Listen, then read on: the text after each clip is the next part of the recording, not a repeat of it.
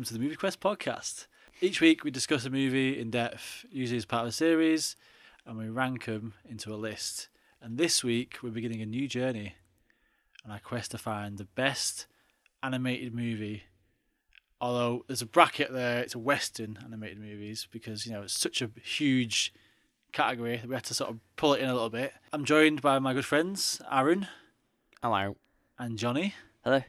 B- before we're gonna, just, I just want to clarify to the listeners. Um, when we say Western, we don't mean like pew pew pew pew. Cowboys. yeah, yeah, yeah, not that. I mean, like Western is in We're not. talking like Pixar, Disney, yeah, and like Sony and all the other sort of Western uh, studios, I suppose. So Yeah. anime is in its own category, and manga, and all the other yes, yes. of 'Cause the the problem you've got is like, yeah, if you say like we're just gonna do an animated film, you're just opening yourself. Oh, That's like a it's can of worms, big. isn't it? Yeah. It's like, oh well, who's gonna be the first person to get Akira then? Yeah, Um, exactly. Yeah, I mean, oh yeah, like Spirited Away, instantly, like oh whatever. Yeah. Like it's just like it's too difficult. I mean, even this is hard, It But was got- difficult. but we've got like you know, we think I think this this is a, a, a big enough net.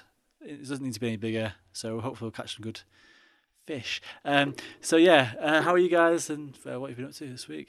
Well, um, I don't know if you guys know this, but um, there's these two computer games consoles, or what a computer games console is. It's um, a box that usually goes in your living room that allows people to play video games. Oh, video com- computer video games. computer video games on them that'll be Ah, hooked up to your. TV. Um, and you'll know because you made one of the games for Yeah, the new did, yeah. consoles. Yeah, I did. Um, which I'm really excited to play.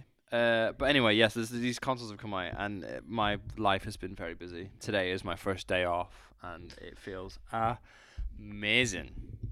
Aaron, you work in retail, don't you? Games I retail. do. I work hence in games why, retail. hence why you're you're a tired man. And um, even though we're in a national-wide lockdown, people still gotta get their games consoles. So I've been busy, busy, busy.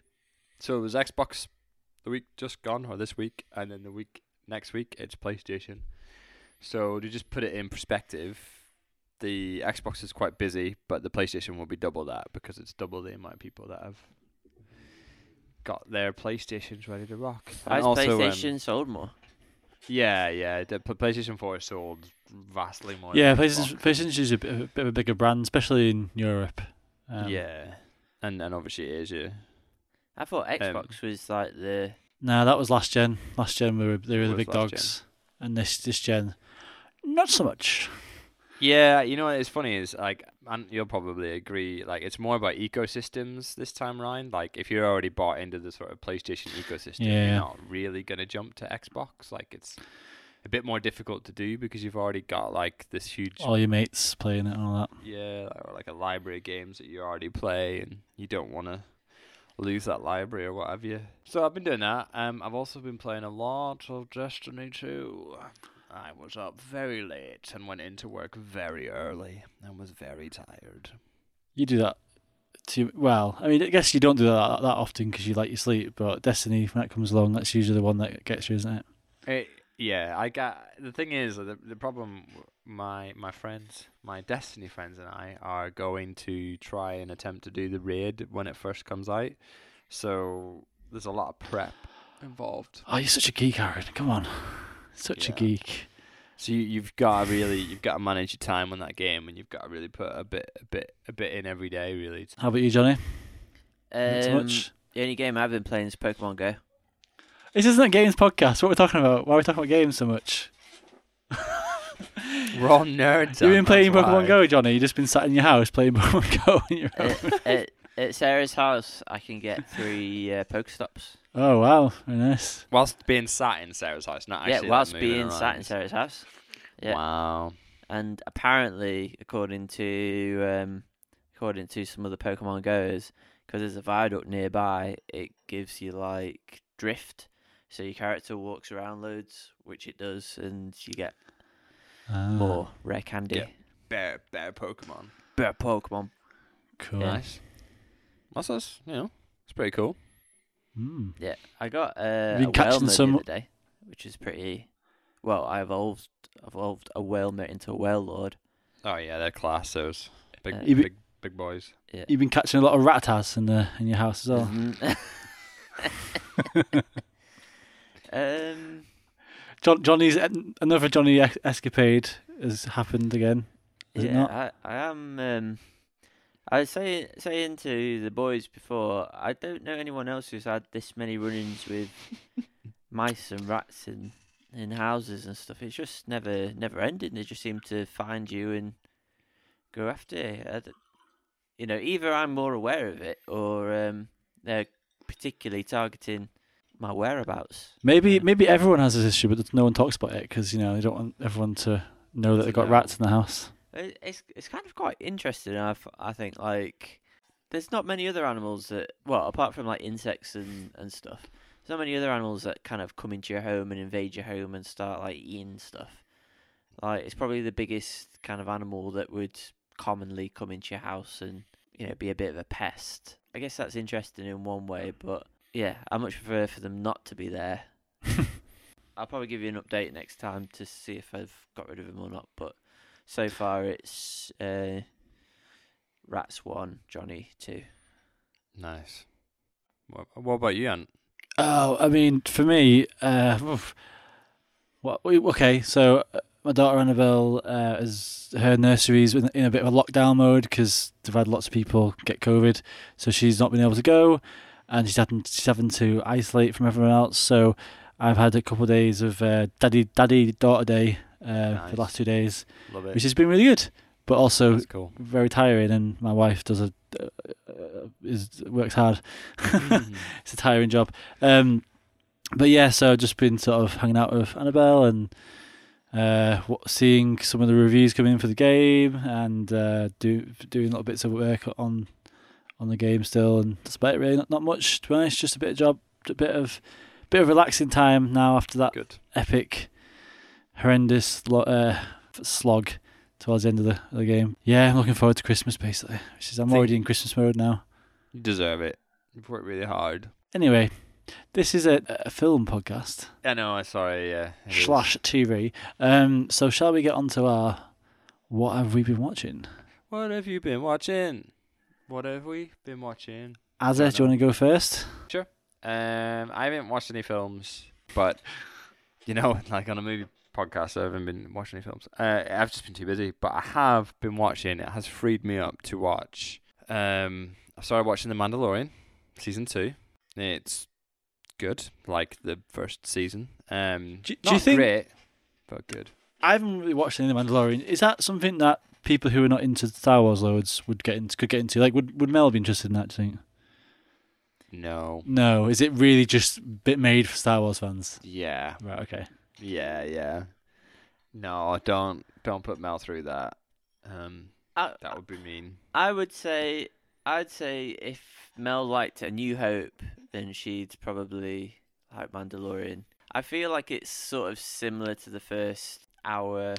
It's good. I like it. Sarah, Sarah seemed to to like it when I watched it with her. So what? So what's going on in the second series? Obviously, you don't want to spoil too much, but is it just carry on from where it lasted? Or the last last uh, bit where the last yeah, one like finished? I mean, uh, they do they, they they did this in the last series, so they've got like obviously, and it's like any TV program, like you've got your main sort of overshadowing plot, um, and then you've got like sort of little spin-off episodes in between. And my main struggle with the Mandalorian is the main actual storyline's pretty cool, but when it seems to like meander a little bit, um, I find myself sort of not you know not every episode is bad, but I just it's just all right. It's kind of like a nothing episode. So, and- so what kind of structure is it? Is it is it like a, a Breaking Bad where like the story is continuing all the way through the episodes, or is it like almost not quite like well, I can't imagine it's like a sitcom like thing, but is it like where is it self-contained mostly for, per episode, or is it like a is it like a Game of Thrones sort of Breaking Bad style where it's just continuing all the way through? bit. It's a bit a bit, Bit of of both. both? Like you have Right. your you have your like story episodes, like your main big story episodes, and then you have like your random little like moments where they sort of go off and do something different. Yeah, Mm. there was. Um, I've I've recently watched the first season again, and there were two episodes back to back where it was kind of like one-off episodes, where usually you'd have like story building episode, one off episode, story building episode, one off episode. And they did two back to back, which I thought was quite noticeable. The one where they landed on that planet and they had to fight the is it the AT-AT, the the Walker, Oh yeah, yeah, yeah. I, I, people didn't like that episode. I, I like that one. and then the one after it was the the prison ship one. Oh yeah. which again, th- neither of those really added to the main arc of the story apart from introducing one new character. It didn't really do anything with the Mandalorian and the child. So yeah, I've not seen season two yet. More importantly, though, because The Mandalorian is good, but definitely not the best sci-fi out at the moment. Um, Star Trek Discovery, the new season has started. I'm about, I think we're three episodes in now, or two episodes in, and it's weird, right? So it's so funny. So I got, I watched this, watched the first episode, got hyper emotional to it, and then there's just like this bit right at the end of one of the episodes. So Heather came in. And I said, just watch this, right? I'm just going to show you like this one section at the end of this episode. Watch how emotional I get within like the space of about two minutes. And she just sat there watching me as I was getting really like, oh, there's, there's so much emotion. This feels, oh, it's just so beautiful. It's a bit of a weird thing to say. It's a bit of a weird thing to say to to, to your wife. Just come over here and watch how emotional I'm gonna get. It's just funny. she, she could just laugh at me, like being like, "You're a weirdo. Like, why is this getting you so like? How are you so so emotionally attached to this one thing?" I love it. I love Star Trek. This is so good.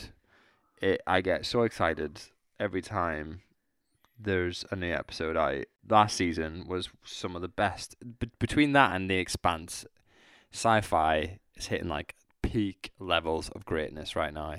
And this season has started off with a bang and it feels really good. And I don't know, I'm really excited to see where it goes. It's been, it's just a beautiful, like all the cast are amazing. It looks beautiful. Like each story, like they do that whole Star Trek thing where like they have like a contained episode, you know, that's sort of it's got like a focus, but then it always relates back to the overarching story and like the main, you know, the main plot for the entire season. And it's just it does it so well. And I just I'm in love with everyone in that show. They're just so good, and it's great TV. And I know Lewis will be listening to this, and, and I know Lewis will totally second that. He'll probably moan about the fact that I wasn't as big it up to Mandalorian, but I just think between the two sci-fi TV programs, if I was going to recommend one to anyone, I would say Star Trek is head and shoulders above the rest. It's longer episodes, that's though, it. isn't it? Hmm? It's longer episodes. Nah, Mandalorian's like an hour. The first one was an hour or something. Uh, some of the Mandalorians are like twenty minutes. Yeah, it's weird. Like each episode is not. It's just whatever it needs to be, I guess. How about you, Johnny? Have you watched much? So I was recommended a documentary by Andy Pearsons, who sometimes listens to the show. It's called The Mole Undercover in North Korea. And basically, I will try and sum this up. It's a two, it's a two part documentary that uh, it's on iPlayer at the minute, and it's about this Danish guy called Ulrich Larsen, who is given like a task to infiltrate North Korea. And he does this first by joining the Korean Friendship Association. And he is part of this association for like three or four years and goes to rallies and basically tries to like G up North Korea. And he kind of gets in with a group of people who managed to get him over into North Korea. So he actually Mm. goes to visit. And while he visits, he meets this Spanish North Korean ambassador who basically like does business on North Korea's ha- behalf. And over the space of 10 years, this mole basically convinces North Korea to build him a narcotics lab and a weapons factory, not in North Korea, but on an island in Uganda. What? And uh, he pretends to be like a multimillionaire and like Yeah, basically. this is, okay. Is, how far into the documentary is this? Because I feel like you're giving quite. Um, uh, it's prob- probably probably up to like part part one. Okay. um, okay. But yeah, Seems it's, like it goes along a lot of places there. This. it's just a wild story, and it it happens over ten years. The guy, uh, Ulrich Larsen, has a wife and kids who don't know anything about this. They think he's just like Wow. unemployed, uh, but he goes off on these trips sometimes. But he doesn't. They don't realize he's going off to like a bunker in North Korea to decide whereabouts they're going to put this weapons factory. Yeah, it's a really interesting watch, and it's it's sort of one of those because it's all filmed as well, and basically the reason how they could get away with filming all these different talks with all these North Korean uh, politicians and sort of generals and stuff was that they were doing it for propaganda for North Korea for like this friendship association to basically show to other people uh, the the types of things they could do. How long is it? It's about two hours, maybe a little longer. Both Okay. parts. Yeah, both like, parts. So it's like four four hours in total. Or is it no, like no, it's, about, it's I think it's about two and a half hours uh, with both both the parts. It's not bad. I'm gonna watch Sounds that. very interesting. I lo- I love anything. Well, I went through a big phase where I was like obsessed with North Korea for quite a while. Um, I'm yeah, I'm definitely gonna watch this this this documentary. This sounds really cool. Uh, well, really interesting. Is it? I mean, if talking about doc- documentaries, I've also got a documentary to talk about. Go on then. I don't, I don't know if you guys have watched this because it was a big it was a bit of a big thing a couple of weeks ago. It's um documentary uh, David Attenborough, A Life on Our Planet. So this Mhm. is the Netflix documentary. Have you guys heard about this at all? Yeah. I've seen Yeah. some adverts on Netflix, but I don't know much. I'll just give you a bit of a so like I mean I I, I usually will watch anything David Attenborough has done because it's just they're all usually incredible documentaries. Obviously, like you know Planet Earth, uh, in you know Blue Planet, Planet Earth Two, and all that sort of stuff. Like it's just, I mean, they're always impeccable, aren't they? And ama- have these amazing storylines of like somehow discover through filming, you know, thousands of hours in the in the wild, and uh, usually just like absolutely stunning. So I saw this come up and I thought I don't really want to watch this because it, it, it didn't sound like it was going to be a, a, a wilder documentary. It sounded like it's about climate change really and about the history of the last like hundred years of the climate. And I knew a bit about it going- before watching it, and I thought was about I was just a bit like, oh, I don't really want. It's going to be really depressing and really like, I just don't know if I want to watch it because it's just going to be so hard to watch. You know, it's one of those things. Like, it's just I want to watch it because I know it's going to be good, but I also like when you're just sit, you're sitting down. You know, it's you had a long day. and You just want to watch something fun. You don't really want to think too hard. Um, so I've been putting Like, it off. kick if- back, put on your slippers, and watch the Green Mile. Exactly. Green Mile, perfect. Yeah, that's what I'm on about. but yeah, so like I've been putting it off for a few weeks. Uh, Mel's been saying I really want to watch this. So eventually, the night, Mel was like, "Right, we're gonna watch it," and I was like, uh, "Okay, fine, I'll put it on." And uh, it's I'll start off saying it's an incredible documentary. Obviously, you would expect that to be from uh, something that David Adams has done, but it is really, really good, amazing. So basically, the premise, the the documentary is is just like a brief history of climate change, for, recent climate change. It's sort of told from David Attenborough's perspective and his that sort of his life. So it starts off with um, talking about what the climate was like, the population was like, and the emissions were like when he was a child growing up, and sort of what the natural world was like when he first was growing up. And it goes through different parts of his life, and obviously they use a lot of the old documentary footage that they've shot that he shot, you know, when he was in his twenties and thirties and forties and stuff. And I mean, he's ninety four now, so you see, it's, it's quite a long period of time to talk about the the climate. And it basically just it's not really a nature doc. I was kind of expecting it to be a nature doc a little bit as well, but it's not really a nature doc at all. It's just a slap in the face, basically. From his point of view, it seems to be like he could easily just retire or do nothing about it because you know he's done enough in his life and he's like he's an old guy now. Like he probably doesn't want to have to keep making these documentaries and pushing, you know, and telling people like the problem we're going to run it, running, we're running into. But he feels like he, he needs to, and it's his it's his like sort of vocation to.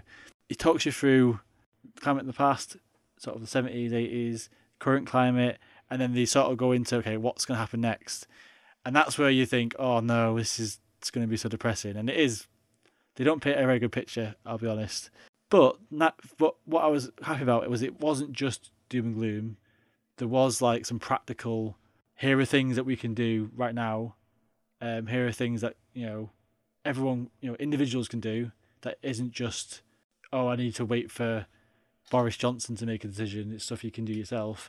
They, they explain a lot of stuff with like infographics and make and they talk. You know, they, it gives a lot of like examples of different like like life cycles in the in the wildlife work. And one of the things I thought was really interesting was talking about vegetarian uh, and meat eaters and about obviously if people stopped eating meat and that's it's pretty common knowledge now. If people stopped eating meat, then there'd be less need for you know the agriculture to make you know to make the meat. So then you'd free up tons of land that they used for growing you know chickens and whatever. But what was interesting was he was saying like in the wild, the reason why there's hardly any predators around comparison comparison to the uh, prey is because it it it means it take, takes so much energy to keep someone go and you, you basically need to kill so many animals to keep yourself going to be able to like be a predator. Like it's you can't be many of them. Whereas we've figured out a way of making everyone a predator, and to sustain that, we have to have this like huge economy going into it. Anyway, it was really well explained, and me really made me think a lot about and my lifestyle and what I could actively do to to make a change. I mean, I'm not going to go uh, into a whole thing about oh, I'm it's not changed my life yet, but it's definitely made me reconsider a lot of my actions I'm doing, um, and I, I really, really recommend watching it. I feel so bad. Like there's maybe like oh, I love sci-fi, and then you two are watching that very like, you know, informative, important, you know, educational things. I suppose isn't that the way though? You guys always watch your documentaries, and I'm there like, oh, I love like. Um, I feel so much more shooty, shooty space stuff. yeah, I feel so much smarter than Aaron. You and your bloody sci-fi. What's that teaching yeah. Oh yeah, your pew pews. Um, so I have some feedback from the last episode. Excellent. Uh, it was probably like, well done on your film choice, Aaron. Uh, so, great. So, so uh, Mel listened to the podcast and she was upset at me. I'll just read it out. I'll read it out. I'll read it out. Uh, I did not say that Aaron chose awful movies. If anything, Johnny does. Ha ha. Kidding. Anyway, I enjoyed this week's uh, movie. Well done, Ant. Uh, best regards, Mel. So that was she saying that she enjoyed this week's that I've picked. But basically, yeah, basically, I misquoted her and said that. Gosh. So Heather and I were having this little chat afterwards.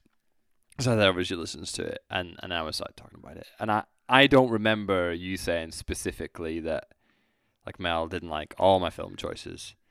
But then like we went back and we were trying to think of like what films I I chose, and I was like, like was it this one or was it this one or maybe it was Fifth Element. Maybe like she just really didn't like Fifth Element, and I get that. And Heather was like, well, I get that because that film she didn't enjoy it either, and we were like, I was like going through, and then I was like, but Johnny's choices in films no, are like yeah, completely that, whack. Like, so, how so am it, I the one that's getting like? So the the one that Mel brought up many times when we talked, well, not many times, but the few times we talked about it was Fitzcarraldo. Um, not that one. The one we actually watched. What's it called? Aguirre, Wrath of God. Aguirre, Wrath of God. That's the one. Yes. Cool. So she was like that. That one was was awful. But she said she said it was a general thing. She wasn't picking on anyone. So. Um, I mean, the Hocus yeah. Pocus sucked though. So Mel, you're on the money.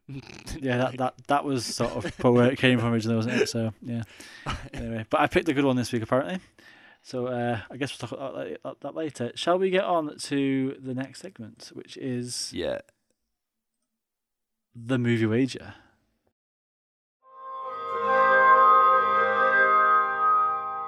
The movie with the movie wager. Movie I don't know why I keep wager. doing like. Oh yeah, sounds that's way more appropriate. It should sound like Mortal on, Kombat, shouldn't do it? Do it again so we can, you know, we can use movie wager.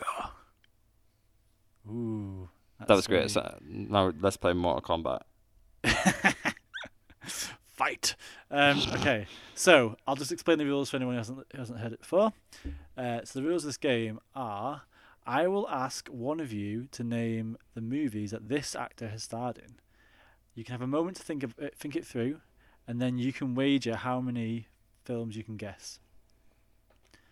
Then the other person can either try and beat that amount, or let you attempt to make your guesses.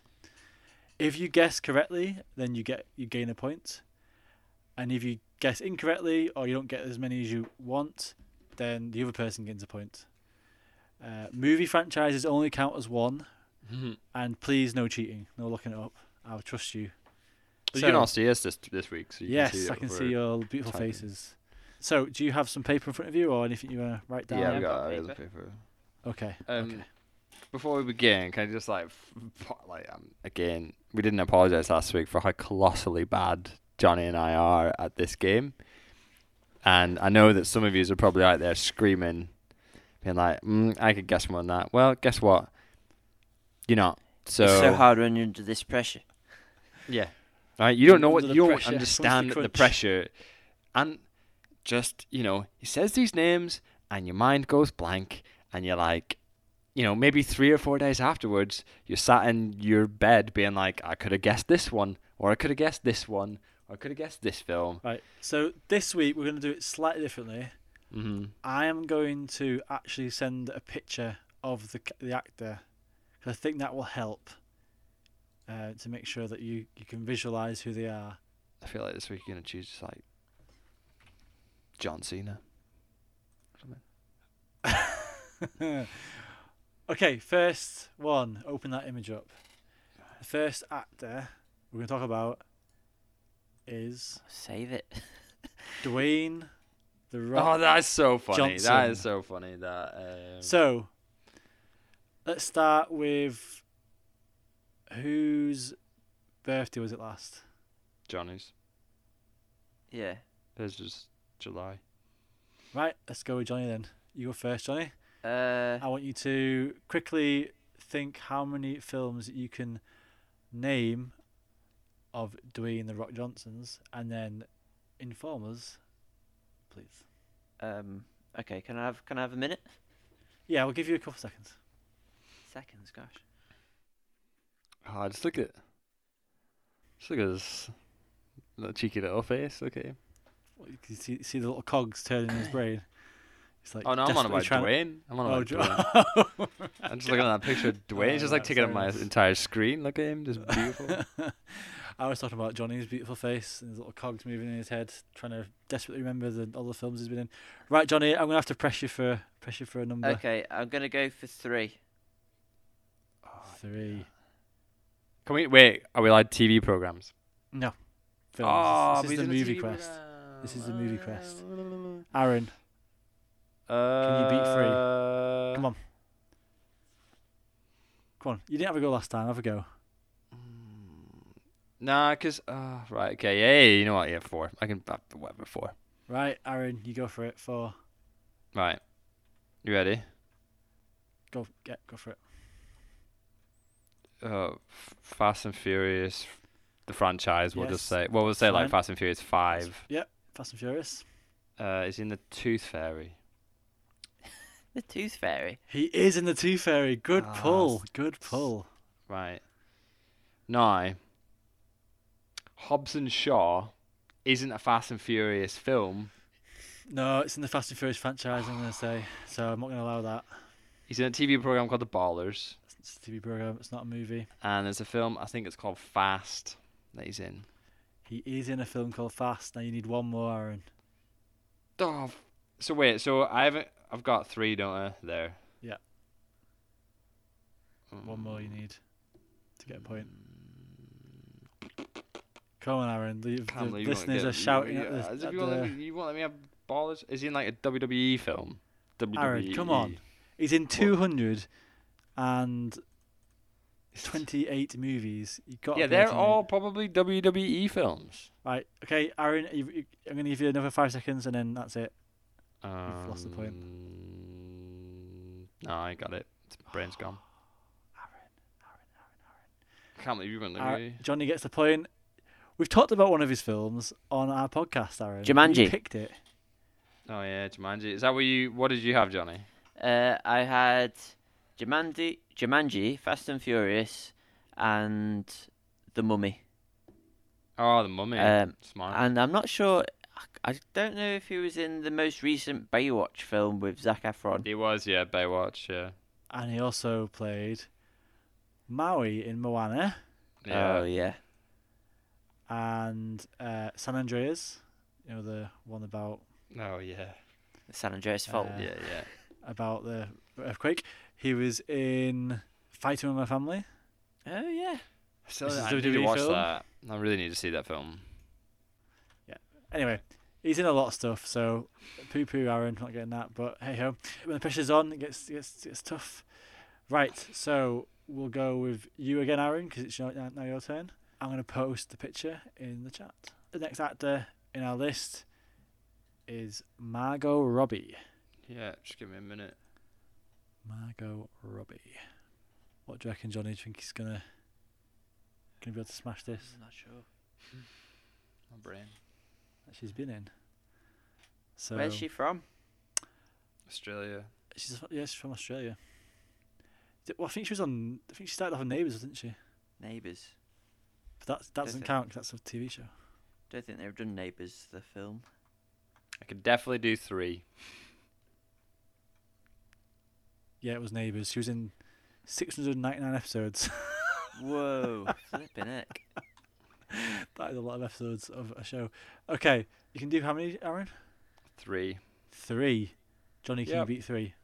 I I've got three as well. Are you gonna go for four, try and get the point? Or are you gonna let Aaron do the three and get the point? Um. Well, I don't. I only know three. Are you, gonna, are, you, are you gonna try? Or are you gonna let him take it? Um. I mean, I mean, I can try. I can try. Just to recap for people who don't remember, last week Aaron won, and Aaron didn't even try at anything. Johnny just kept on trying and kept on not getting the films. So it's up to, it's up to Johnny. Johnny's Johnny's choice here. I mean, if Aaron said three, then I'll go for four. Yeah. Going May for it. well go yes, for he's four. risking it. He's risking it. Great. Yeah, but if Aaron gets to three, I'll lose anyway. Exactly. That's true. What's his So I go, may as innit? well go So- for it. Okay, so the three that Aaron have got is Wolf of Wall Street, Uh huh. Yes. I, Tonya, Yeah. and Suicide Squad. Yep. And I'm gonna go for Avengers. There was so many people in that. Surely she was in it. Surely she was. that. There was so many people in that film. Nah, she's not in that. It's- No, Johnny, no. Oh. Uh, Suicide Squad is a DC film, so they'll probably have her locked into that contract, mate. She was in a film that we watched and talked about on this program again. She was in Once Upon a Time in Hollywood. Oh, that was the one. Yep. She's also in The Big Short. She was in Focus. She was the uh, friend in About Time that we watched not not not, not long ago. Remember? Oh yeah, yeah. Oh god. Yeah. So Is she in Um, Australia? The film? I know there's a film about Australia. It's called Mm. Australia. she's not in Australia. She's in Australian Psycho apparently. Whatever that is, Oh. or is that like that's a TV show? I think. So is it one one? It's one one, and it's down Johnny's turn. So Johnny, Okay. the next person is Vin Diesel. Vin Diesel. Yes. Oh, gravel mouth himself. Oh, he's looking old now. He's looking old, Vin Diesel. Getting on. Right, I'll give you a few seconds to have a think.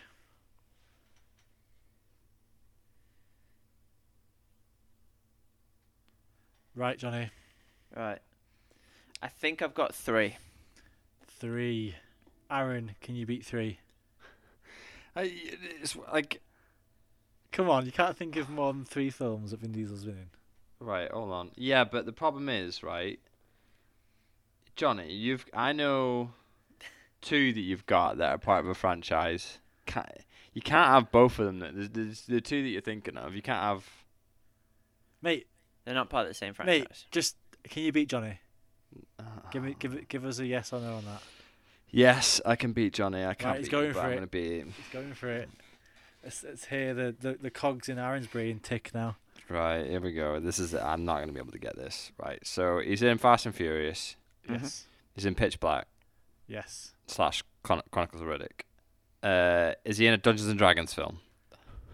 No, You he's can't just say Dungeons and Dragons. No, Oh yeah, not- yeah, yeah, yeah. is he in a film called? No, is he- Aaron, Aaron, Aaron, Aaron. You said, is he in Dungeons and Dragons? He's not. That means you've lost. You got you named it incorrectly. Your point goes Wait, so if you if you name a film that he's not in, then you just lose. because I've got I've got I've got Witch Hunt. if you guess correctly, The then you Witcher. point. If you if if not, then the other person gains a point. So you got you didn't guess correctly, you lose the point. I'm sorry to say, Aaron. What's the film? What's the dungeon film that he's in? A dragon film that he's in? I've no idea. I don't know. Can't remember. It's, uh, it's one where he's got like a big sword. What did you have, Johnny? Uh, I've just googled it. The one that I had, which I thought he was in, he wasn't in. Uh, Gone in sixty seconds. That's got Nicolas Cage in it. yeah, class. Well, if if Johnny would have been, if Johnny would have guessed Avengers probably, and he would have been right as well because he would have been Groot. Oh yeah, it's Avengers. great. Oh yeah. That's gonna annoy me though. That that that. Uh, So tri- Triple X, he was in that. oh He was, yeah. he was in Saving Private Ryan. Is He he? was in, yeah, he wa- he was in Ralph Breaks We- the Internet apparently. Wheelman. Uh, so I'm just going through. Oh, you know what? Right, I've got I've got Witch Hunt right as a name, and he was in the film called The Last Witch Witch Hunter. I knew I was close. I would give you that one. Would you? Yeah, yeah, Oh, He was al- he was also in the Iron Giant. He played the voice of the Iron Giant. Man, that sucks. I was so close. I was like Dungeons and Dragons, Witch Hunt, The Witcher. It's one of those three. It's definitely something to do with that. Um, and then Pitch Black. Right. So that's two points to Johnny, one point to Aaron. Hooray! So, So does that mean? needs He...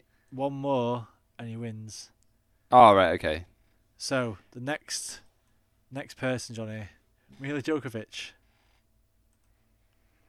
Yeah. Hmm. This is Johnny to Johnny's to start off to give his uh, his wager. How many films can you guess first?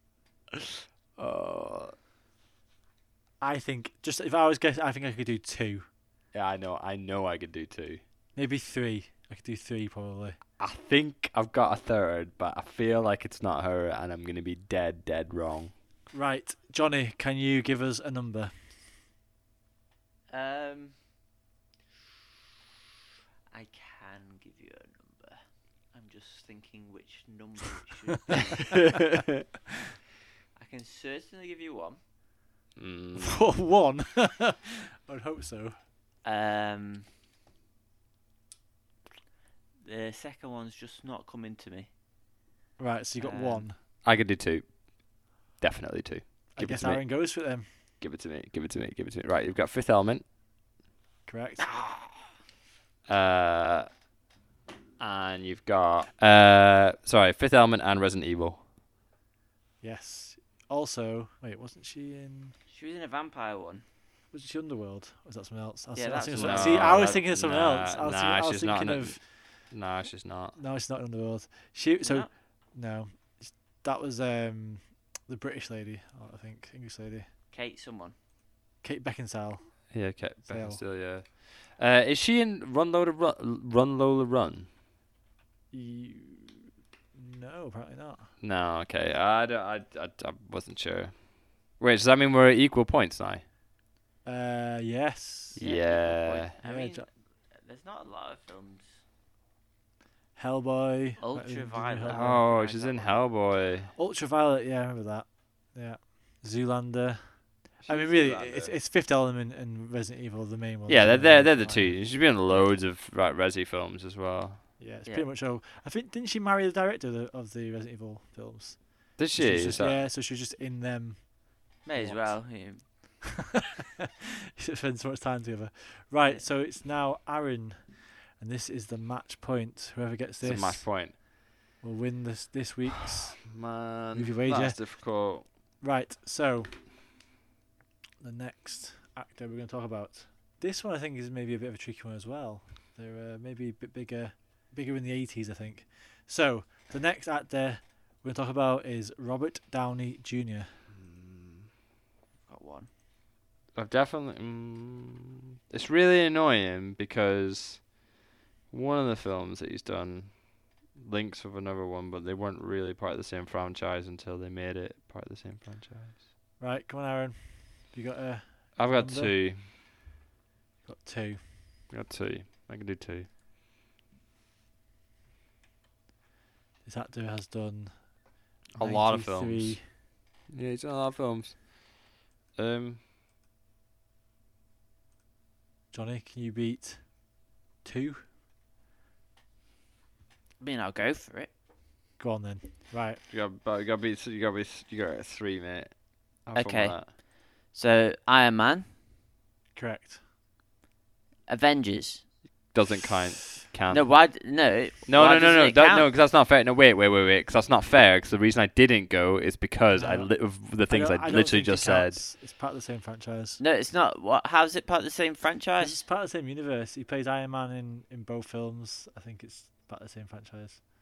I I really don't think it's part of the same franchise. Nah, I literally said before we began. he began. plays Iron Man in one. He plays Tony Stark in another. I'm I- I'm the I'm the judge. I'm gonna say, what? He plays Iron Man in one and Tony Stark in the other. no, it's I am Iron Man at the end of the blooming film. No, I'm the judge. It's the same film franchise. That's it. So you got your one. I no, but it's even. It's not Avengers. It, sound, sounds quite a lot different to Iron Man, doesn't it? It does sound a lot different, but it's, It's, the not same. like Iron Man one or two or three. I mean, Marvel. If It's Marvel's Iron Man and it's Marvel's Avengers. So all right, okay. So I'm so I'm currently still on one. come on, you got to think of another film that Rob Downey Jr. has been in. Uh, Legally Blonde. No. Come on, you guys. You call I've got, yourself- I've got. No, I, do you I can tell you the second film. If you, you, you can. The second film, Scanner Darkly. Yes, I think he's in that, isn't he? He is. Uh, okay, some other films he's in. Kiss Kiss Bang Bang, Oh yeah, yeah. Zodiac, Oh Ah. crap. I watched that recently as well. Tropic Thunder, Oh yeah. Sherlock Holmes, and then recently he was um he was uh, the Judge. That's fairly recent. And Dolittle, the um, where he played Doctor Dolittle. Anyway, Natural Born Killers. so Aaron again. I think you take it. So that's two 0 to Aaron. That's right, Johnny. And I think that we've done a maximum of like maybe three films per actor. It shows our skills. Oh, We're, we're bad at this. I really want to go. I really want to have a go. I want to know what it feels like. Well, one for- week, one week we'll quiz you, and then Yeah. and then um, yeah, we'll quiz you Anne. Right.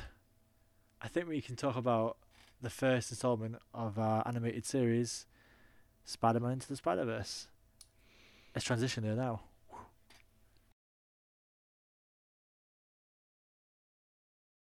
Right, we're here. We're here to talk all about Spider Man Into the Spider Verse, which is my pick for the best animated film there's ever been. I put that out there. I'm, i that that was my choice for the for the, to be. Best animated film in that- the West. I want to get that number one spot on the list, so I'm gone for the big dog straight away. Um, the re- only hes- the reason why I was hesitant to choose it was because it was so recent, and we talked about it fairly recently. Um, obviously, it's you know came out in 2018, so like it's still quite fresh. But I think it's just long enough now where it is you know, if it was a film that came out you know a few months ago, I wouldn't have, I wouldn't I wouldn't say it should be should be in the in the list yet. But um, so I'll just give you a quick synopsis. So. Miles Morales is juggling his life between being a high school student and being Spider Man. When Wilson Kingpin Fisk uses a super collider, others from across the Spider Verse are transported into this dimension. So, uh, the film was directed by three directors, which isn't too uncommon uh, with animated films, just because of how long they take and how large they are. Uh, is Bob Persichetti, Peter Ramsey, and Rodney Rothman. The cast, Aaron, do you have the cast there? Of the I have the main, cast. main hitters. yeah, and I'm just going to take the opportunity to just talk about other films that they're in because I feel like it's worth mentioning. Um, so Miles Morales is Shameik uh, Moore, who is also in a really good film called Dope. So Oh, go yeah, watch that. that yeah. Uh, Jake Johnson is Peter B. Parker, and he is in New Girl, which is also great. Uh, Hailee Steinfeld is in Gwen Stacy, and she's in the good Transformers film, the Bumblebee, Oh, the only Bumblebee, good one. yeah.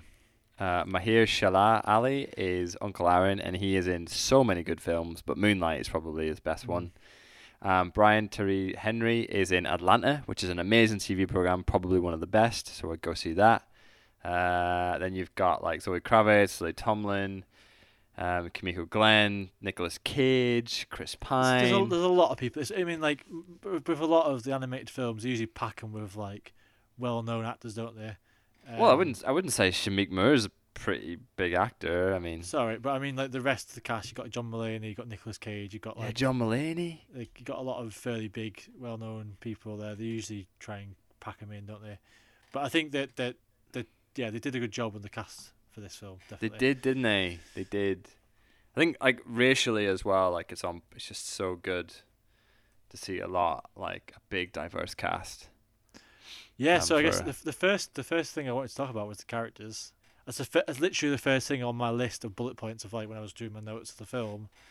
The first thing on my, on my list was the characters are so well written, especially the father and son relationship. Oh. Like that that Oh. dynamic is just like seems pivotal throughout the whole film. Really, well, it's like him and his dad and him and his uncle. Like it's just such a um, and him and, and him and like his role models. I guess like that's like the Yeah, sort of part of the film is like trying he's trying to figure out who his role model should be, and he's obviously at the start he's uh, very much like looks up to his uncle um, as the, as the guy he wants to be, he wants to follow.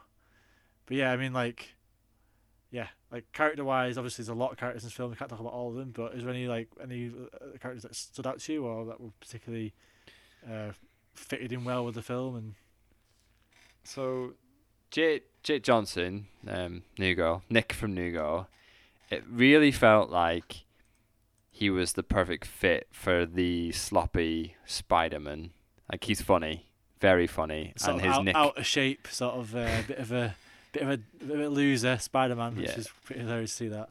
He gets a lot of like good jokes in there. Um, uh, but I think yeah, the, I think the three standout characters for me are, are Miles, his dad, and Uncle Aaron, because that that triangle that sort of is running throughout the film, like emotionally, just ties you quite. I don't know, like it just it's just it done so well, like that sort of father son uncle type thing, and like emotionally, I was very very invested from you know the second again that, that they build that that family vibe you know at the start before he goes to school Yeah, because obviously you don't. well. w- watching it a second time, you see obviously you know who the, who people are and you know, what the reveals are. But watching it the first time, the reveal of the Prowler was excellently done. Um, and, and it just again like it gives that that it could I mean they could have easily made the Prowler just a bad guy and it would have been fine I suppose. But the fact that is you're invested in the characters and their dynamic and knowing like what what this does to their family and yeah it's just like it really does um it really does add a lot more to the film which could have easily been missed yeah Uh, you know i also think like as well like and then this it runs it's like a theme that sort of runs throughout but like um the guys like the team who obviously made the film did a ton of research on miles peter parker basically all of like the different characters that you mean you mean from up. their comic books you mean Yeah, just from like the their, their books, history yeah. right yeah not just that, these, not are, just these that are all though established these are all established characters aren't they really from the books and the comic books they've all they've all they've pulled them all from different actual comic books even uh, Peter Parker uh, is oh Spider Sp- Spider Ham like Spider-Ham. even even he is actually from a comic book which is you know very obscure one apparently but it's it actually is from a But even like the you know the jokes as well that they're coming up with, like um, they're part of the movie franchises. Like they pull ev- like everything, everything in. I think to this one film, and like they nail it time and time again with each character. Like they nail like little jokes or one-liners or like little scenes. Um, and it really helps you to familiarize your audience with the characters because, like, you know, when he's walking down and he's saying, "Oh, there was that one time where I did that stupid dance or whatever, Yeah, yeah, yeah, that just- didn't go down so well." Everyone Yeah. knows oh, that was this person, or like it's just a know, call back to like making fun of making fun of themselves of like a bad film with Fire and Free well bad sequence in a bad film yeah, Free it, it was good to see that like straight away it's like breaks the fourth dimension talking about all the sort of TV shows and the restaurants and all that sort of stuff around Spider-Man. That and he, you know, I think he talks about like he's done like a a, a Christmas song and all that sort of stuff. He just like just kind of poke them poking fun at the franchise as well. It's quite good to see. Um, Johnny, how about you? Was there any like characters that really out to you, or just in, was it just a sort Uh, I mean, like, I, I don't really watch that many superhero things. Really, like, I remember, like, I think I went to see the second Avengers end film without seeing the first. So, like, I don't really know much about Spider Man, but Kingpin, I thought was a really interesting bad guy. Yeah. Just the way that that character was developed, his head's basically in the middle of his chest. He's that massive. Um, so dramatic. isn't yeah, I just, He is a I just unit. think the way that he is drawn uh, or created, however however it's done, is really unique and like when he's on the screen, It he also just gives you that, feels that physicality of the character as well, isn't it? Like you're seeing like that reflected in the ca- in the character and the and the draw, you know, the the visuals. yeah, and, definitely like um, you definitely like when he's when he's on screen, he just fills the whole screen, and um, yeah, it's just really impactful. Like all the people, like when he's when uh, he walks through the computer room and all the scientists are there trying to get this uh, device up and running. You can just see his shadow like, coming over all the desks and all the all the people who are on the computers and stuff. Just like, whoa, this, what is this guy? Did you guys watch the the cartoon series growing up? Because I never I never read the Yeah. comics really. I just uh, oh, you know, my only like relationship with Spider Man was the cartoon series, which I loved on Saturday morning. Yeah. Great cartoon Yeah. series, and then Top. and then the the films obviously. So Yeah. like for me, uh, when I, when I, when I first I mean obviously this film is amazing. Like, the impact it makes straight away is fat is great. But if you were to tell me without me seeing the film, oh the main bad guy is Kingpin, I would have been like, oh well in the series, in the t- I would think back to the cartoon series and think, oh, he wasn't that particularly a good character in that. He was just a bad guy who liked money, and it was like, okay.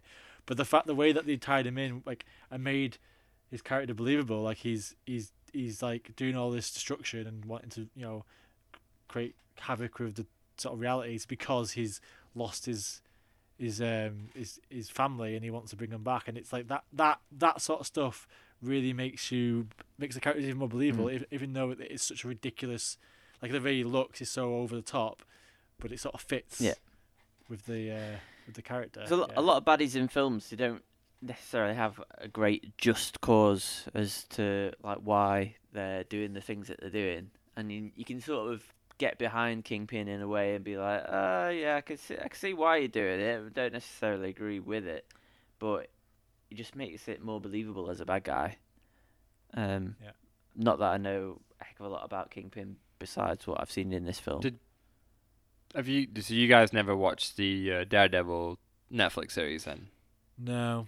Is he Is- is he, is he main bad guy in that? Yeah, oh, yeah, he's- he's, he's- yeah, I remember now. Yeah, In, and his like wife features in it. Um, and like I think you would, if you guys had seen that, if you do watch it, you'd get a real, um, I don't know, like you'd get you'd you'd see how the, the Fisk the Fisk in this film isn't too dissimilar from the Right. the Fisk in the TV show ish ish ish ish ish. I just want to Um, mention something that you talked about before, Johnny. You said um, that you don't normally, you know, not big into into superhero films, so you don't know a lot about the different, you know, different characters and stuff in them.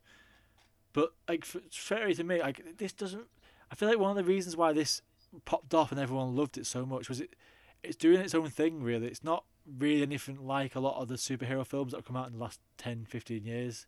Like they all fe- kind of felt that they sort of followed a very similar formula, and it seems like the ones that go off and do something really different, sort of usually people really like like that, and it sort of like you know, um, gives a bit of a spark of some some sort of newness to them. So, for example, like I guess like Thor Ragnarok, which springs to mind, or something different, or Guardians of the Galaxy, a bit different to a lot of the other sort of standard superhero films because I guess they've done so many, they need to start you know reinventing it a little bit.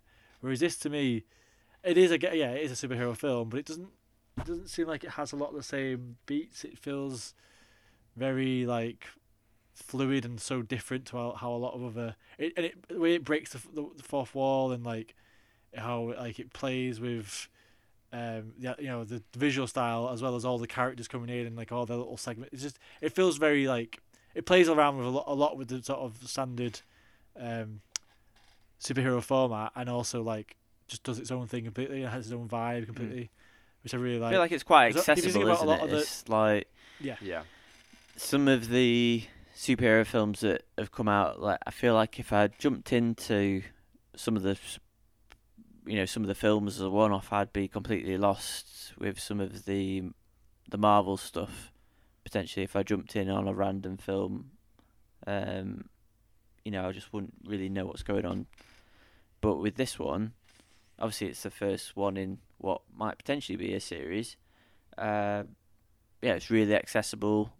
I I was gonna intend to watch it with Sarah because I th- I thought she would probably enjoy it, but didn't work out. But you know, I think it's something that um, anyone can enjoy. Really, I think I think the film is very self aware of itself, and I think that that makes it what it is. Like it about the comics, it knows what it's doing, and it knows when it's breaking the fourth wall. And I don't know, like the the writers just need to, you know, stand up and take a bow because like th- them and obviously the visual team and well just the whole Yeah. the whole team. I wonder Um, why it's like it feels like it's a specifically animated films. It seems to be written a lot better. I don't know why that is. Like if you think about like even some like Wallace and Gromit or something. I'm not talking about like necessarily the dialogue, but like, everything that's on that screen. I, I guess it's because it costs so much to do to actually go and like create. Um, well, it's probably a few things. It's probably part of it. Is it costs so much to actually make the film because they actually have to go and make every single you know frame. They can't just go there and shoot it and that be done. No, that be it. That they they have to know exactly what they're gonna make. Like everything probably has to be completely concepted out and they know Mhm. exactly what the film's going to be all the way through, and then they can tweak it and adjust it, and then sort of edit it on the fly, so they get this perfect. Um, Mm. Because they have to show up somewhere. Not that most, I know, I know mo- a lot of films storyboard and stuff, but I don't think. I wonder if it's they have to do it storyboard and like and figure out exactly what's going to happen, which helps them just get the story so tight and the dialogue so tight, and they can get everything. Everything's like every beat and every little bit of dialogue. It's got a little visual joke or like something's happening on the screen constantly, where you constantly like. It's almost a, it's almost a little too much sometimes. It's just like it's just a bit too much overwhelming at points.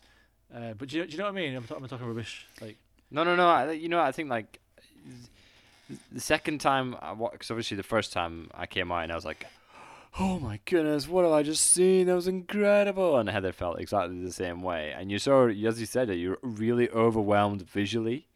Um, you're really overwhelmed story wise. Uh, there's just a lot happening in this one, this film in particular. And then upon a second time round, it was nice because it allowed, I'm sure you guys are the same, but it allowed me to sit back and just take a beat and just like enjoy the colors that were on screen. Maybe because I knew a bit more about some of the random stuff about because I'd obviously gone away and done some research, like, you know, particularly the cafeteria scene in the lab where they run through and um, all the doctors see and they all pull their guns out, but on one specific table, there's a girl who just looks up and goes, oh gosh, and goes back to eating her food again. So like she's like this one person in this one moment, or like um, you know, like in the final bit where the whole room is just like electrified with color.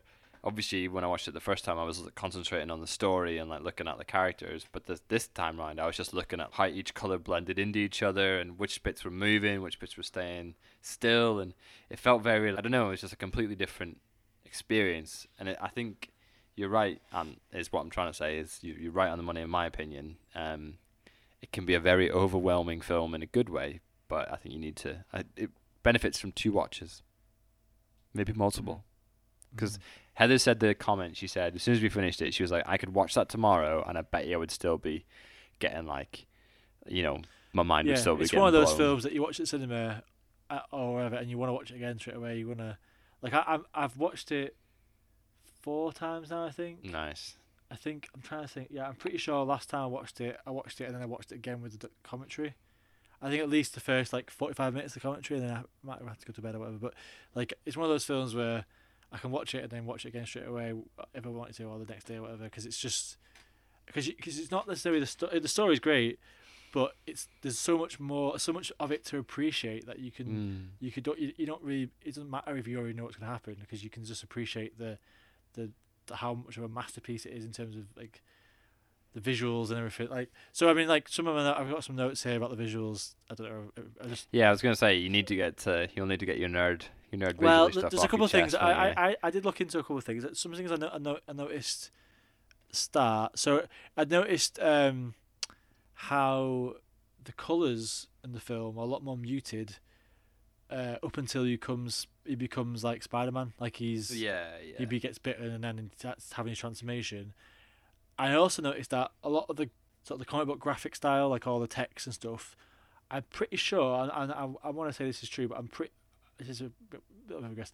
I'm pretty sure that most of that wasn't in the film up until he becomes Spider-Man. Up until he gets bitten and becomes he gets all his powers and he starts being able to hear that. Because I'm pretty, I, I don't seem to remember seeing any of that before then. So it's just like interesting. Like there's a it's this point before he becomes Spider-Man. Colours a bit more muted. Everything's a bit more real, sort of uh, realistic or whatever. And then once he becomes Spider-Man, you get this more comic book vibe of like stronger colours, brighter colours, this sort of graphic style coming in more, um, which is yeah like really nice way of like punctuating that moment he becomes Spider-Man.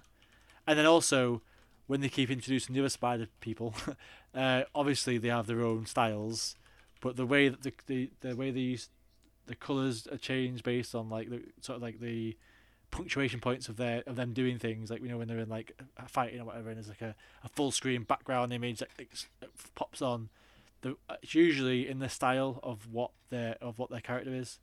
Um so like if you notice the noir bat the noir batman obviously it's black and white but the uh, the dots that make up the the, the prints uh, are much bigger which i'm assuming is because like it's supposed to be older so it's like less like intricate sort of printing style versus like if you look at the futuristic woman her detail is super fine and really de- it's just like yeah i love that sort of amount of detail they go into. It's like it's great. Uh I, yeah really really loved it. I was i could easily just pause at any point and just like look at look at the frame and figure out all the stuff and stuff that's going on because it's just it's gorgeous. Um, It's like I want to just pick on a point that you said like earlier on that you were saying how like you know things change when you become Spider-Man, and I think they use like this whole like they use the animation, the music, and like um like they did something with frames per second, didn't they? Yeah, so so when he bec- when when he starts swinging, uh, when they're escaping from Doctor uh, Octo Doc, Doc Ock, uh, out of the science lab, and he's learning to swing. Up until that point, he's always been in twelve frames a second, which is uh, half of what the rest, well, what Spider Man is, and a lot of the other uh, characters are. Um, and as soon as he starts swinging and gets the hang of it, and becomes like better in his skills as Spider Man, pretty much in that, in that in that after that point he's always done he's always animated in 24 which means he's smoother so it's sort of like just I, I was like really looking at because I'd, I'd watched the film and I hadn't obviously subliminally I'd probably noticed it because it's one of those smaller things that they add in. But then I watched it again yesterday I really looked out for it and you can see actually the point like where he's like he's jerk quite jerky in where he's animated and then as soon as he starts getting it he just starts he just starts going smooth and it's like it's really nice uh, little visual effect there that they, did that they do, which is just like, yeah, like it's just probably not that most people wouldn't notice it, but it's just that extra little bit of care and detail they put into it, which which which makes the film, you know. Like it, you know, well, no, but it, again, it's that whole thing of like um what I was saying before about uh how they use like you know different sections to like reiterate and enforce these like things that they're saying about characters, like about the swinging, about like how the movie changes whenever he gets becomes Spider Man, and then when he like, but he's still trying to struggle and he doesn't really know who he is. And there's like scenes where like they do the same thing where he's like looking, you know, when they go into like Aunt May's house. Um, no, the the little sort of the the spider cave. That's what we'll call it. yeah, The spider cave. this- yeah, Uh, the first time he's there, he looks at um, the Spider-Man suit. It gives a reflection, and he's sort of like, it.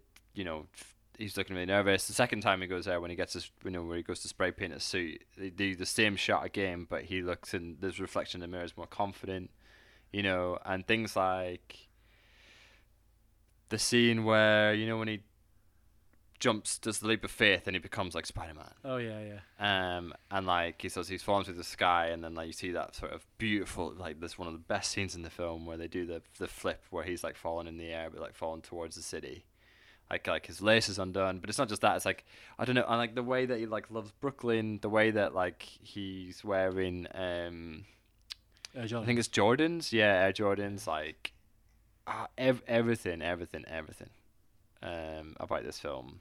They took. It feels like they took care about the world visually, about how they built the characters. The whole thing, like, it's just. But I'm ju- what I'm trying to say is, I know we're supposed to wait till the end. What I'm trying to say is, this is a pretty blooming good film. Um, I would argue to say it's probably one of my favorite films of all time, probably. Um, and it's an absolute delight to watch. And if there's anyone that's listening to this, like, I would absolutely, you should just go watch it.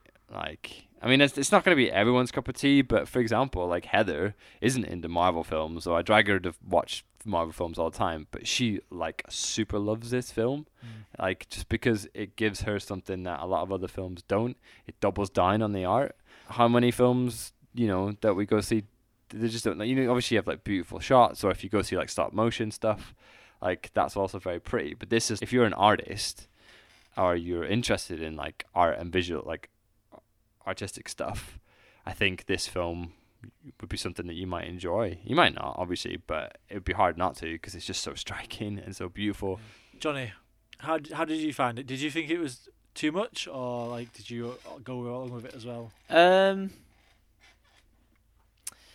Yeah, I mean it. It is a lot when you first start getting into what's what's the big machine called? The collide. It's like a collider. collider. When the It's like collider sort of- starts going and stuff starts flying around, it is kind of yeah going into a whirlwind of color at times. But you kind of get used to it as it as it goes on, and I definitely think like we went to see this in the cinema in, in Wakefield. Was it just just before lockdown? I feel like it was. No, it was 2018, so it was. Oh, was it? Was it the year ago. Before? was- oh right, yeah, gosh. yeah, it was a while ago. Um, well, yeah, yeah. Well, it was before lockdown, technically. Yeah, was, uh, yeah. Maybe a year before, but um, it was such a cool cinema experience. And although, like, it was nice to watch it on uh, Netflix the other day, I do feel like it's one of those films where it definitely benefits from being watched on a massive screen Yeah, I with like a great big sound Totally system. Um, Did you have any issues with the sound? I, I had some issues where the way it was mixed, it felt like it was really loud at points, and then the the speaking sections are quite quiet. And I, I, I just like I kept having to like turn it up and turn it down because it was sort of Oh, like yeah, you know what? Yeah, It's probably just it's it's probably a, more purer way of mixing sound for cinema. So if it's compressed, then you don't get those big hits of loud noise, um, which is it's that was probably my only down point of it. It was just like uh, it's annoying because I, I mean, I, yeah, it was just a bit. I mean, it might, maybe it's just my setup or whatever, but I just found that a little bit frustrating having to keep going up and down or whatever because it's just like when they're talking, it was really quiet. But I know I always talk about it, but I always like to talk about how did you find that sweet, sweet soundtrack? Both, because I think there's two aspects, isn't there? There's like the the sort of hip hop Miles Miles soundtrack, which is just like music that he would listen to, and then there's like the other stuff, which is just strings the thematic and of it, yeah. 808s. Like One um, thing I did I did read about with the music, which I thought was quite interesting, was a lot of the. Let me just. I'm just gonna find the exact thing because I want to make sure this is correct. I want to make sure I'm explaining this correct. But uh, that they recorded a lot of the music. So yeah, so yeah, so following the ambitious, ambitious lead of the Spider-Verse animation, they developed an equally intricate score. After all the music elements had been recorded, they were all they were then recorded onto vinyl and then re-scratched into the mix by Love a uh, DMC World Scratch Champion DJ great, guy. great. So like that that I saw that and I was like, well, that's going some distance to make it feel like a certain way, isn't it? Like that is so intentional that they had that idea, that vibe they want to get, they wanted to get, um, which is pretty awesome. Do you think that other animated films take this much care of like every single aspect of it? I know that you were saying something similar earlier, but even to the point where I they think- put the score into vinyl. I think yes, they, d- th- there are. I think it's a it's two things. I think I think the first thing is having the vision of someone who has an absolute like like he has he has like the absolute like exact idea about what they want to have and it's like following through on that point so like a Stanley Kubrick or whatever but someone you know who knows what they want and following that getting that vision and that tone perfect. And that's difficult to get especially in animated films when you have so many people involved because it's so vast the amount of people involved in it. Um and I think the other thing is just budget like like they wanted to do this style uh, of the anima- you know the, the the animation style it did, and it's not cheap to do. It's not easy to do. It's Mhm. why people haven't done it before. They had to develop a whole new set of like tech to make the visuals, come up with the visuals and how they shaded all the lighting and stuff. I was reading uh, before again with the animation, uh, the animators. It had uh, it required up to 180 animators, which is the largest crew ever uh, ever put together by Sony. So That's like insane. so you can start like they had a vision, I guess it was a clear vision, and they stuck to it, and they nailed it, and then they had the money to back it up. Basically, I think is what what it is. Um, I guess like if you look at the other Spider-Man films that have been out, like some of them have been okay, some of them have been pretty terrible. Kind of feels like just been like ah, we can't really mess Spider-Man up because it's already been messed up pretty bad. Like kind of just do what you want. And Yeah. I think like if you pitch this to like the Spider-Man film execs of you know the first the first few Spider-Man films that came out, you this wouldn't get made because it'd be seen as like a hot property and you'd have to do it properly. Whereas this they've Yeah, been right, yeah. given like a much wider range of um, stylistic choices to to actually make the film, and that's yeah, and it, it's like a known character that it's kind of guaranteed that people will come and see it because it's a Spider-Man film. People like Spider-Man. We're going to see a Spider-Man film, but we're going to do it cartoon, massive budget, and yeah, it's, it seems to have worked worked for them. They've they I think won a go a, go- a Golden Globe. Um, for, I think it was best animation. I think. I would hope so. It should be. Yeah, it definitely should have been. Yeah. One Um, thing I w- we haven't really talked about, which I wanted to mention, was the humour in the film, which I think is a massive part of it. Is like all the way through the film, it's it's hilarious. I, I yeah, found it's anyway. very funny. Very Like, funny film. I laughed at it way more. Like, it's, like I mean, look at look at look at the drawings on IMDb. It's an a- animation action adventure, but there should be a comedy in there as well because it's way funnier than a lot of comedies are. Like, Yeah. just the amount of one-liners and visual gags and like all that. This is all the way through the film. I mean, I was abs- obviously the big ones are like, you know, Spider Ham and um, Spider Man Yeah. Noir or whatever. Like they're the obvious like jump out hilarious moments, which they are great. It's just yeah, I, do- I think that's a big part of it as well. It usually helps. That's what helps with a lot of the Avengers films as well with their humor. Sort of like keep the keep the pace up and stuff and keep people enjoying it as they're watching it. But yeah, But I you know, like what I would say is that the reason we've talked so much about this film is because it's a good film, isn't it? That's why. You know, usually Hocus Pocus was come on. over and over and Yeah. done with within like 20 minutes or something because we were like, that sucked. Whereas this one, we can shower with praise because it's so flipping good. Yeah. What, what, like, what are your thoughts on um, the fact that they might be making a second one? I'm interested so to the see. end of the end of the film. There's a little bit, isn't there, where she you hear Gwen say like something like, "Oh, hey Morales, have you got a minute?" or something like that. She says something like that, or because she, she opens up a time portal or something. You can sort of hear a voice talking to him. So it's obviously heavily implied that they're going to do a, a Gwen and and Spider um, um, and Morales sort of um, spin off, I guess, or a sequel, I guess it would be. I don't mind it. I think it's fine. Like, I kind of hope they do something a little different with the visuals, just so it doesn't get too stale and it's not exactly the same. Which I'm sure they will do because they seem to be geniuses. Um, and I hope it's the same. I hope it's a lot, a lot of the same people who are doing it because to make a prod to do a project like this, it needs to have. You know, it can't just be given to any team. I don't think it needs to have the right people making it.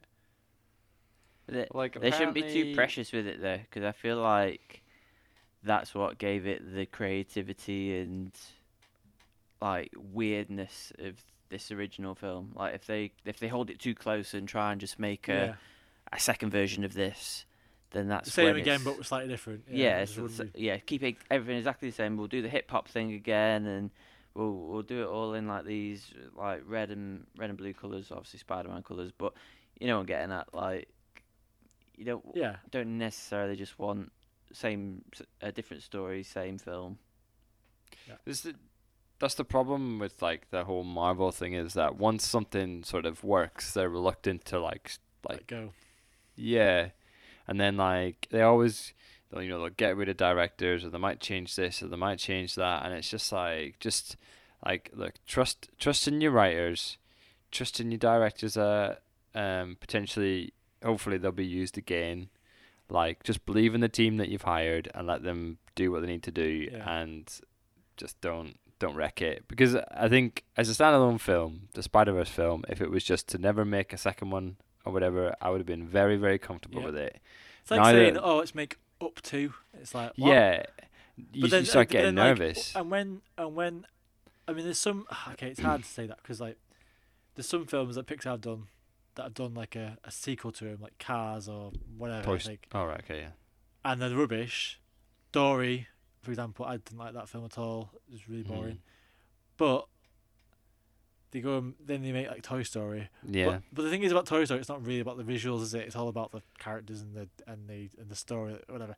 But they always should mix it up quite a bit. But yeah, I agree. They should they shouldn't be precious of it. Uh, You're right, Johnny. They should try and do something fresh with it again. So uh, this goes in at number one on the list, Mm. and uh, next week we'll have a different film.